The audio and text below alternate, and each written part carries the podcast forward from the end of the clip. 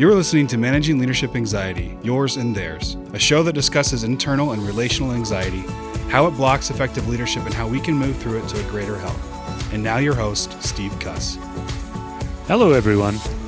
Today's guest is Nancy Ortberg.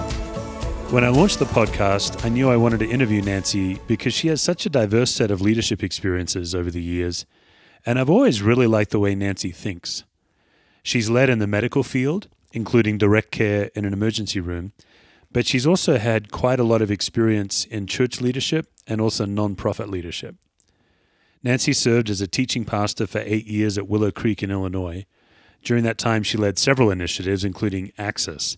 It was a weekly gathering for the 18 to 20 something generation, and it was revolutionary at the time. Nancy also served for over a decade with Pat Lencioni's consulting organization called the Table Group. Nowadays, she's the CEO of Transforming the Bay with Christ. It's a nonprofit organization that encourages churches to collaborate across the San Francisco Bay Area to promote the holistic gospel. Nancy's the author of several books.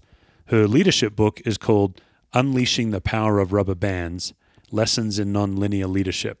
Nancy and her husband John live in the Bay Area where John serves at Menlo Park Church. They have three adult kids and one brand new grandchild. Nancy and I dug into a couple of sources of anxiety. One particular we addressed was a phantom strike, and we'll talk more about that in this interview. Nancy also had some great thoughts about the power of hobbies in a leader's life and how to figure out what hobbies are life giving and which ones are not. But I started the interview by asking Nancy what her thoughts were on what she wished men knew about women in leadership. Mm, that's a great question. Um, I think the first thing I would say is that there's not all that much difference. Um, you know, I think we we camp on the differences so much so that then the differences tend to take over as monumental.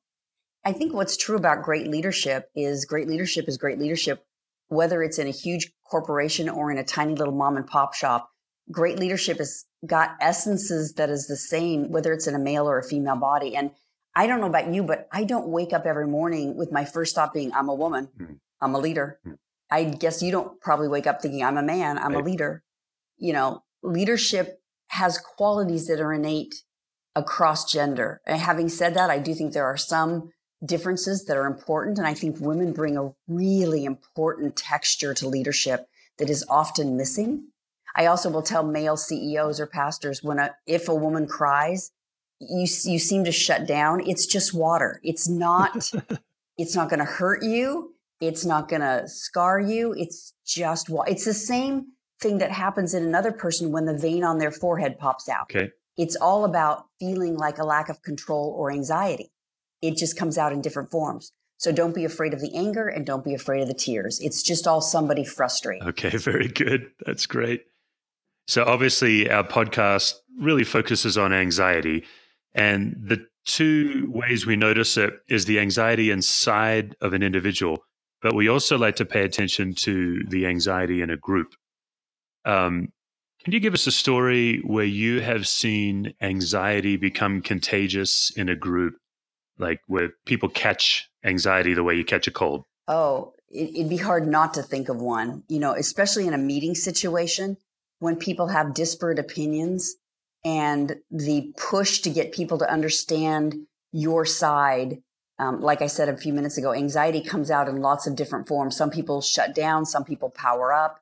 And pretty soon you see something happening in a group where you're discussing an issue and it went from zero to 50 in just a couple of minutes. And you're kind of sitting there going, what just happened here? What yeah. just happened here? And the hard thing about what you're describing is it's so unconscious that it okay. takes a leader stopping and saying, I need to make an observation here. I think this is what's happening. Okay. And I think we need to take a break and take a breath and come back to the table really focused on the ideological debate that's going to get us to the best decision, not the personal um, preferences that you hold or the need for your way to win because somehow your ego is involved in that. And then okay. to be able to say, I do this all the time, like to join and say, I, I'm guilty of this too. We all are. But I think that's what's happening in here because the, the level of energy has just increased rapidly, way out of proportion to the issue. But you're right. I love that. It's like a common cold. It is contagious and it's, um, microscopic so you don't see it happening. That's good. Yeah. One of the things we mention in our materials is that people pay attention to content, what's being said, but they react to process mm, the way yes. people are reacting. That's kind of what you're saying. Yeah, but you just said it way better and more memorably. I like that. oh, wow. that. I mean, I've been uh, but that's why you have the podcast for years. Yeah, I love um, that. What would you say to like a type A leader or somebody who's so driven by by content, getting the task done, getting the agenda mm-hmm. dealt with? What a, a couple or even just one easy tool that they could use to start paying attention to process? Well, I think it kind of connects what we've just been talking about for the the type A leader who's very driven and pushes. Uh, what they fail to realize is that's mostly about anxiety. Mm. It doesn't look like anxiety. It looks like efficiency and effectiveness, and there may be elements of that. Yeah. But anytime you're trying to push your agenda past where people currently are, that's that's anxiety based or fear based. And so for that leader to have enough EQ to slow down enough to bring people on board or to hear disparate opinions that might actually sway their direction. That's good. Um, speed is not always our friend. And I love for things to move quickly, but uh, a lot of times what we get are people that have acquiesced but aren't really engaged and on board. Right. That's right. And that will sabotage the direction sooner or later. Right. They're doing what you want them to do, but you've lost their heart, right? You've lost their trust. Yeah. Yeah. Right. And then to stop, you know, sort of first of all, to realize I'm really acting out of anxiety. And, you know, so much is being written now on the best gift a leader can give an organization is a non anxious presence. Mm, yeah. Well, that will take the rest of our lives working on that, won't it? Yep. So to realize I think I'm being driven by anxiety right now, even though it doesn't feel like it. The second thing is to stop and ask a question of the team or the person. Um, um, am I pushing this too fast, too hard? Um, are there things that you feel like you need to say to me right now that I'm not giving you time or space to say? And then I'm just going to be quiet for a minute and let you gather your thoughts. Because sometimes in our hurry to explain things and push for a decision, we really do trample right over people. And we don't know we've trampled over them until later when they begin resisting the very decision we thought they said yes to. And sometimes we get frustrated with them and say, well, you said yes. Why are you changing your mind? When really it's our responsibility that we pushed too fast, too quickly, and didn't give them time to catch up. Oh, that's really good.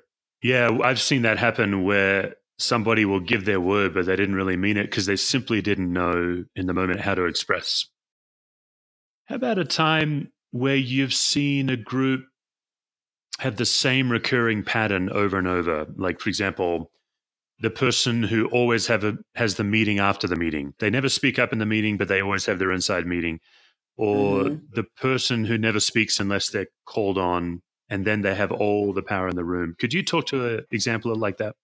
Yeah, we just had a team meeting a couple of weeks ago where um, one person on the team, they're both really gifted leaders. Uh, one person on the team, when conflict begins to arise, will tend to avoid and shut down and the other person will tend to power up and move really honestly a little bit towards being mean mm. and just watch those dynamics play out on a regular basis to finally say hey guys let me describe what's happening here and yeah. to reiterate what i just said to you and say this is not helpful um, one of the categories that i love um, you know when when you think about the brain when the brain first gets access to new information it takes a pause at our, our amygdala in kind of our primitive brain. And the only two choices that the amygdala has is fight or flight. That's all it has. Now, the cerebral cortex, if you can, that's why people say, take a breath, give it a minute, push that thinking up to the cerebral cortex, where there's really almost an infinite set of possibilities and creative problem solving available. What I love about Dallas Willard's approach to spiritual formation and leadership is there are only two forms of lovelessness and they are fight and flight. So when we operate out of the amygdala with only those two reactionary choices, we either shut down or we power up. We are basically saying to the other person, I despise you. I do not love you. Mm. And there is a better way to take a breath and say, we need to come back to the table, avoiding avoidance and avoiding powering up and having a peer to peer conversation and asking questions so that we can understand each other better and therefore love each other better and therefore make better decisions. Uh, that's that's really good.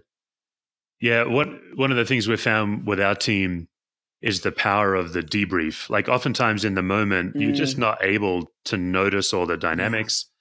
But we'll often just revisit an encounter and together we'll just go through it blow by blow and just say, here are the moves that happened. And that we found a lot of healing and what we'd call it repair work. That's a great term for it. And just that you give it some space after the awkward meeting. You know, people yeah. rush to say you have to you have to reconcile by the end of the meeting. It's like, yeah, except you don't. Because yep. what you're saying is the Holy Spirit now will do something in each of our hearts when we have space that none of us could do. And then we come back and unpack it. And a lot of the tension has gone out of it by then. And so we can hear that's things right. we might not have been able to hear. That's right. Yeah, that's right. The the the the reactivity is eliminated and you can yeah, just have a heart to heart conversation. Less, less. Yes. Yeah, sure. That's fair. Yeah. And then one of the things, you know, I did, I worked with Pat Lencioni for about 12 years. And one of the most powerful things he'll say is the greatest force on a team is peer to peer accountability. So it's one thing when your boss keeps saying you need to stop powering up or you need to stop avoiding. When everybody on the team is saying, yeah, you do that, you shut down. She's right. Mm. He's right. You start getting your peer voices commenting. All of a sudden, you really do need to change. You need to consider your own internal journey to be a better leader. Well, and surely the boss can help by modeling that and creating a culture yes. that gives that permission. Yeah. Absolutely.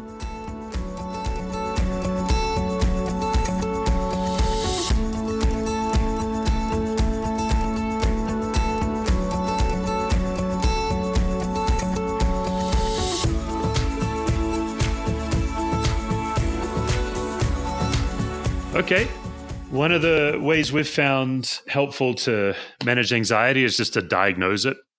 So, mm. what we've done is give labels because anxiety is, is, like this giant mess of like blah. Yeah. But if we can put names to it. of blah. Yeah, I like yeah. that. Yeah. So, uh, one of the sources of relational anxiety is what we call a phantom mob. Um, mm. You've been in church leadership a long time. Phantom mob would be where one person comes representing a secret group you know have access to them mm. they're nameless and faceless but that representative is bringing a critique or something like that have you ever happened right. have you ever had that situation happen no never next question no of course i have uh, i remember um, when we were on staff at a church in chicago my last ministry there which was for about five years was a ministry called axis right. and it was really targeting gen x it was one of, one of the first churches that kind of gave permission and space to say, how do we reach this generation? That's right. Yeah. And uh, I took over after about three years of them starting when their leader had to leave. And I think this group of young people was not hoping for a middle aged mom to be their next leader. So the first six or nine months of my leadership there was fraught with all that Christian niceness where they were smiling at me on the outside, but inside, like leaving me out of meetings and anyway, so I had to march through that for nine months to really build relational trust. And then we got to a good place. And maybe a year and a half into my leadership there, Steve, who was our associate director, came into my office one day and said, Can I talk to you about something? And I said, Of course, you can talk to me about anything. I have an open door policy. Come in, sit down. And then he started off by saying, um, I'm not the only one that feels this way. I thought, Oh boy, here we go. He's brought his phantom mob with yes. him. And then he went on to say, um, Your meetings suck. And I thought, hmm, there's no Oreo cookie approach here. We're not going with the two good things and then say the one hard thing. Yeah. And then he said, when you first came to lead us, your meetings were great. They were engaging and creative, and we just loved them. And after about a year and a half, it's like you're spinning other plates and you've dropped this one and you don't even know it, and we're dying. Now, on the outside, I smiled and gritted my teeth and said, Tell me right. more. And inside, I was thinking, dude, you still have amniotic fluid behind your ears. You are so young. You don't even know what I do every day to protect this ministry from the rest of the organization. I am working so hard. And then I feel like once again, the Holy Spirit whispered to me, what part of what he just said to you isn't true? Whether or not he needed a phantom mob to give him the courage to come into my office and say a really hard thing, it's kind of uh, you may have to blurb this out. It's kind of chicken shit, but it's kind yeah. of okay.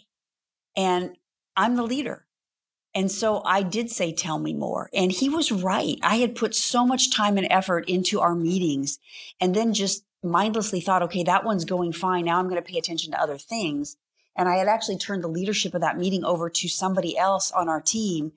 And it was just drowning. And so the next day I came into our all staff meeting for our our ministry and just said, Hey, Steve was in my office yesterday and made it really clear that he's talked to all of you. And, you know, they're all now looking at their feet and very embarrassed. And I just said, I mm-hmm. think Steve's right. I think in the future, what will be a better process is for us to have that conversation as a team and for you guys not to be afraid or feel like you have to have it off to the side, but you can come to me. But he's right. So let's talk about what were the elements of the meeting that were really helpful? um, sorry guy that's sitting here that now is running the meetings, but they're telling you you're not doing a great job. So I'm going to take it back over. Let's all be adults and have this conversation. And it really led to great outcomes, not only in the meetings, but also in our interpersonal oh, wow. relationship. Yeah, that's a great, that's a great way to model it. Why do you think phantom mobs hurt more than just someone coming by themselves? Well, I mean, then you're left with who said that? Your, your mind, it's like a 360 review that's anonymous. And you're thinking, if I can just uh, argue against these people, or then you're getting paranoid because you're thinking, how many other conversations like this are they having? So it really sets up a, a culture of suspicion and fear and sabotage. It's very, very um, dysfunctional, and it will it will erode a team's trust quicker than almost anything. So it's very unhealthy. Yeah. But to move past it, you have to name it and talk about the reasons why we're doing this. And then you have to say, as a, I think as a leader, guys, I've done this. I have done this before. I have been guilty of this very thing. Here's why we can't do it. And really have those open, honest conversations in the team meeting. Yeah. And kudos to you for just getting it out in the open. I think one of the reasons it hurts so much is what you said before is you don't know how many conversations are there? How right. strongly does everyone really feel? And then right. I think you end up filling in the gaps in your own mind, right? And you do it to a pathological level. Yeah. Well, and anytime there are, it's just a really bad way for to communicate on a team, isn't it? It's a really bad way. Yeah. So it's like we can continue doing it this way, and our team is going to be a mess, or we can say this is a very poor start, so let's get better and do it differently. Yeah. And then you have to let it be okay when people say things and they don't say them very well. You can't right. get easily offended by the way they say it. Yeah. You got to start with the issue and then come back to, I don't think you said that very well. And let's work on that. But if that becomes the focal point, you will always lose the issue.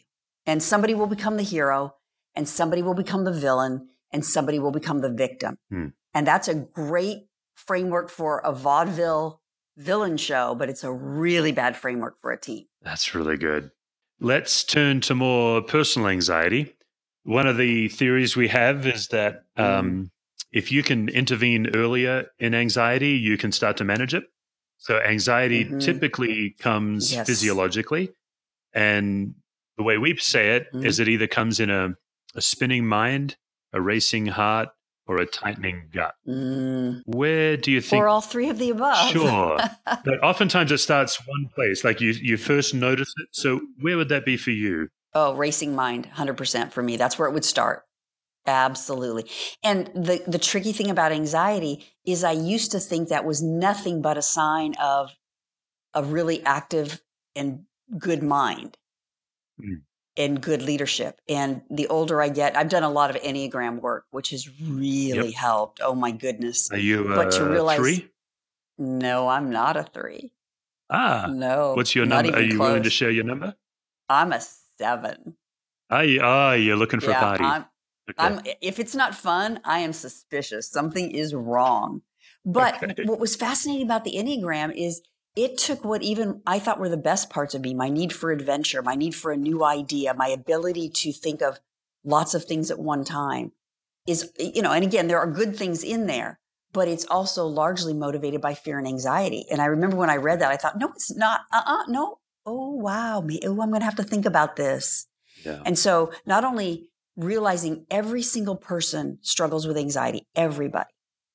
What does it look like in me And then how can I recognize the early signs? And what are the helpful interventions I can do to take me down into a place that's not born out of fear? Right. So let's talk about that. So in my case, anxiety begins for me in a spinning mind, exactly the same. Mm-hmm. And What's your Enneagram um, number? I'm a three. Yeah. Okay. Yeah, that's why. Um, that's why I thought maybe a three because I think there is a commonality Yeah. of, of a mental Yes. productivity, and uh, Absolutely. I, am I'm typically a type A driven, need to look Sure. impressive kind of guy, and I think without my chaplaincy training, I'd be an ass. Basically, yes, I'd be yes. unlivable. Well, and that's the eight. Yes. Mhm. Yeah, yeah. I was raised Yeah. by an eight, so that's a whole other story. Well, and eights are great. I love eights. Sure. Yeah. Yeah. So yeah, for me, it starts in my mind, and one of the ways I know I'm anxious is if it's the last thing I'm thinking about when I go to bed. If it's the first thing I'm Mm. thinking about when I wake up, that's when I know Mm. it's time for an intervention. How do you Yeah. know when you're anxious? Could you put words to the specific thing you're doing? Well, I think both of what you said, you know, I find it harder to fall asleep. Once I'm asleep, I'm usually okay, but the the racing of the Yeah. mind, uh, first thoughts in the morning, and then just um, going too many directions at once. Uh, Okay. During the day, the mind racing between thoughts. You know, for the seven, they'll actually refer to it as monkey brain, which is not very flattering. But my mind kind of pinballing from thought to thought to thought. And here's, the, you know, I used to be an emergency room nurse there are times when that skill is really important to be able to do that. Um, but there are times when actually it just interferes and it really is about anxiety. And so um, I have a little card that I keep in my car that says, Be still and know that I am God. And I try Okay. for 10 or 15 minutes every afternoon because I find my mind will spin much more in the afternoon. In the morning, I'm kind of slow, kind of moving slow. And I will try to, because I drive a lot with my job, find a place that's quiet and sit for 10 or 15 minutes. And I don't even try to pray. I just try to be with God, sit still. Oh, good. Yeah. And then that question, do you really believe I'm at work when you're not, Nancy? What would be different in my mind if I really believed God was at work and it all didn't depend on my ability to think about 20 things at once and hold it all together? That's that good. I am not God. And then I love this. There's a study that just got finished between Azusa Pacific University, Duke University, and Notre Dame University. And they were looking at sustainability in the senior pastor role, although I think you could apply it to most leadership roles. And it was Chris Adams at Azusa Pacific University. Here's what caught my attention. When he called me to talk about it, I was sort of half listening because I knew I knew what the answer was going to be. And he said, "Let me tell you what the answer wasn't. It wasn't spiritual practices." And I said, "Oh, you have my attention right now because that would be such a predictable answer." He said the second thing it wasn't was going back to class and getting more seminary degrees. Not that either one of those two things are bad. Sure. The number one predictor of sustainability in a senior pastor role is do you have a hobby that you practice on a weekly basis? And when you practice it, you lose track of time. Mhm. Now, that is the most theologically profound answer you can imagine because you're engaged in something that doesn't have value in the sense of work. And when you're doing it, the earth is still spinning on its axis and you had nothing to do with that. Good things are still happening in the work you do and you had nothing to do with it. It is Yeah. the easy yoke of Jesus and it is ridding yourself of being Atlas where you are carrying the weight of the world on your shoulder. It is about ridding yourself of anxiety.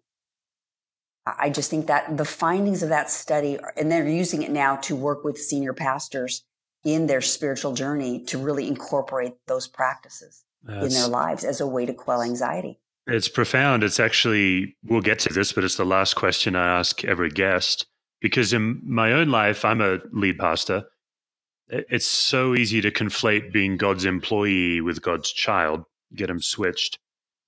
And uh, so I actually am, um, I would say, militant about my hobbies. And I Mm, only do good. things that I can in no way parlay into my ministry. So for me, Ooh, that's good. Like, what do you do? Oh, fly fishing. Um, Oh, Yeah. yes, love fly fishing. yeah, I love nature. I love God's creation. I have a, I just have a real obsession with wildlife. It's an experience of worship for me. Yeah. I So you go out and kill it. That's perfect. no, actually, and in in Colorado, release. it's all catch and release. So all we do is relief, um. Freak them the hell out and then release them back Yeah. into the water. Stun them for the so they have to go to fish therapy. Yeah, that's right. They have to go tell their friends what happened. Yes. Uh, and then for me, Yeah. um, playing and listening to music, even though I could be on our Ah. music team at church, I, I play guitar um, mostly just for my Mhm. own pleasure and to feel human, to feel alive. there you and- go. And then, you know, my, my wife and kids, anything with them is fun. Oh, that's great. Yeah. Yeah. yeah. Oh, that's wonderful. So we'll get to that for you. I've got that. So you're practicing this very thing. I love it. Yeah, Okay. no, I think it's huge. I, I think, um, particularly if you're a productive minded person, intentional non productivity Mm-hmm. and being able to receive a gift from God and not twist it into service, I think is huge. I love that intentional non-productivity. That should be tattooed somewhere. Mm-hmm. Yeah, yeah. Sure. Probably on someone else. I like that. Yeah. Um, Yeah, absolutely. Me All too. All right. I Let's agree. get to the next question. Um, you could name, I'm sure, 50 triggers that make you anxious, but we have found great Mm. power in simply naming them. So, for example, in my life, um, I have a chronic need to be impressive. I have a Mm. chronic need to look smart. And so, if someone thinks I'm Mm. stupid or if they misunderstand me, I get very anxious. Ah, But now that I know that, I'm less reactive. Would you be willing so to good. name two or three triggers for you? Oh, heck yeah. Um, new ideas. Like there could be fun in those. That could be an adventure. And so sometimes I will have team members that will say, let's not talk about any more new ideas until we have executed well on the ones that we have right now. Um, and, you know, the executing well can sometimes feel boring to a seven. It's actually not, but um, I will definitely feel like, ooh, if I could just uh, go down the road of this new idea because I think there's Yeah. something here. Well, there there very well may be, but you may have to wait on it and not move down it Okay. too quickly right there. For sure, I will struggle to stay in the moment and do the harder work of execution. But we'll find out when I do, the joy of something actually happening, even close to how we imagined it, is the payoff for that. But I will have to watch that a lot. How do you do with being misunderstood? Does that make you anxious? Um, I would say sometimes yes and sometimes no. As a seven, probably not as much as a three would be, Okay. but definitely would have the need to say, uh, "Oh, I think we need to talk about this because I don't think you're clearly understanding what it is I was trying to say to you." Yeah, I, I think the need to over-explain sometimes okay. or explain too quickly instead of it's okay if somebody doesn't understand me perfectly all the time. It's not okay if I didn't explain it well, but it happens and it's okay. And to let that go sometimes when you need to let it go can be hard. Let's try it this way, Nancy. What are you afraid of? Mm. Mm. Uh, boundaries, not not having freedom, Okay. um, Being being, trapped. trapped in routine. Being trapped. Yeah, being trapped in routine and same old thing every day, Groundhog's Day. Oh, wow. Okay. Yeah. That'll, that'll That would work. be at the core of the fears of a seven. And mine, definitely. you resonate with that. Yeah. Yeah. Yeah. Uh, this is the most questionable, uh, personal question I ask. When do you most feel loved in your life? Hmm. Uh, a couple of thoughts pop into mind immediately. Like you said, when I'm with my family and my husband, and we're just enjoying each other's company. Okay. Um, a- and then absolutely nature. Absolutely feel um, almost parented by nature. Good. Oh, that's good. Yeah. Can you say a little Very more about so. that? That's rich. Oh, you know, I think growing up in, in California, it kind of is in our blood. And then moving to Chicago for nine years, I realized how much that was such a critical connection for me to God. And I felt like I was without it for such a long time. And we moved back to California 15 years ago. And the, the deep sense in my soul I get that I am home Mm. is very profound. Yeah. And there's something about the grandeur of it that speaks to eternity that I love, and then just the beauty of it. Um, there's a great passage in Isaiah 29 where God is mad at his people. So he tells Isaiah, You got to go tell him why I'm mad.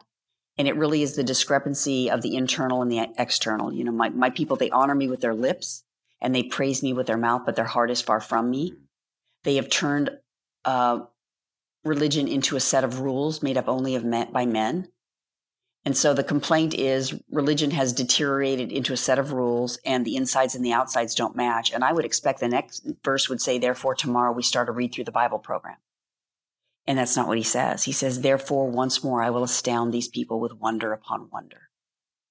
And I think often another set of rules around spiritual practices is not nearly as helpful as being in a transcendent place where there's wonder and awe place. and what that does for our souls. Yeah. Yeah, exactly. Yeah, great. Exactly. And California is full of thin places. Yeah. Yeah. And when you mentioned that nature moves you, Chicago's full of wind, but that doesn't count. Chicago is full of no nature at all and flat as a pancake. So, yeah, people are great. the people are great, but wow. Yep. Good people, good buildings, good pizza. You know, the pizza's Good no, the pizza's highly overrated. Oh. Highly overrated. But that's a whole other podcast, right? Sure. Yep. Well, then, this last question, I mean, I think I know where you're going with it, but I'll ask it anyway. What specific activities or places Mm. make you feel most human and alive? Oh man. So hiking.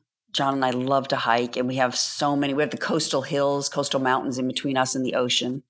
The ocean for sure. I'm a big ocean girl. Being in it as well as Um, being near it. You like to get in the water? Absolutely. Oh yeah. John Yep. and I uh, took up surfing about five years ago. Outstanding. And I have never loved anything so much that I'm so bad at. Like if you saw me, you think, "Oh, that's so cute. You learned a year ago." It's like, no, no, I've been doing this for a couple years, but I can't do it very often. I I lose track of time. I absolutely lose track of time when I'm doing it. And I there are few places I feel more alive and content than in the ocean surfing on small waves. I might add. Um, and then I I do love fly fishing. I don't get to do it very often, and I always have to have a guide with me because I'm always tangled up in the trees. But that's another example of getting lost in time. Reading a great book, uh, road trips. Oh my gosh, I love a road trip. Those kinds of things. Um, a great conversation with a good friend or a family member where we're eating something fun and just deeply immersed in conversation, um, both spiritual and just life. Those are the things that I feel most alive in. It's great. Yeah. Nancy, thank you so much for your time. This has been a really rich interview. Oh. I really appreciate it. I love the focus of this podcast because I think if all of us have, as leaders can take seriously the fact that we do struggle with anxiety and what that looks like, our organizations and our lives and our families and our friendships would be so fundamentally different. Yeah, I really appreciate that. I, I would say our thesis in a nutshell is that burnout has more to do with anxiety than workload. Yes, And if you want to be more productive, you work on yourself and you'll get further. that's so well said, my friend. For more resources and show notes from today's episode, go to managingleadershipanxiety.com or stevecusswords.com. They'll both take you to the same place. This episode is a production of Steve Cuss and Brendan Reed.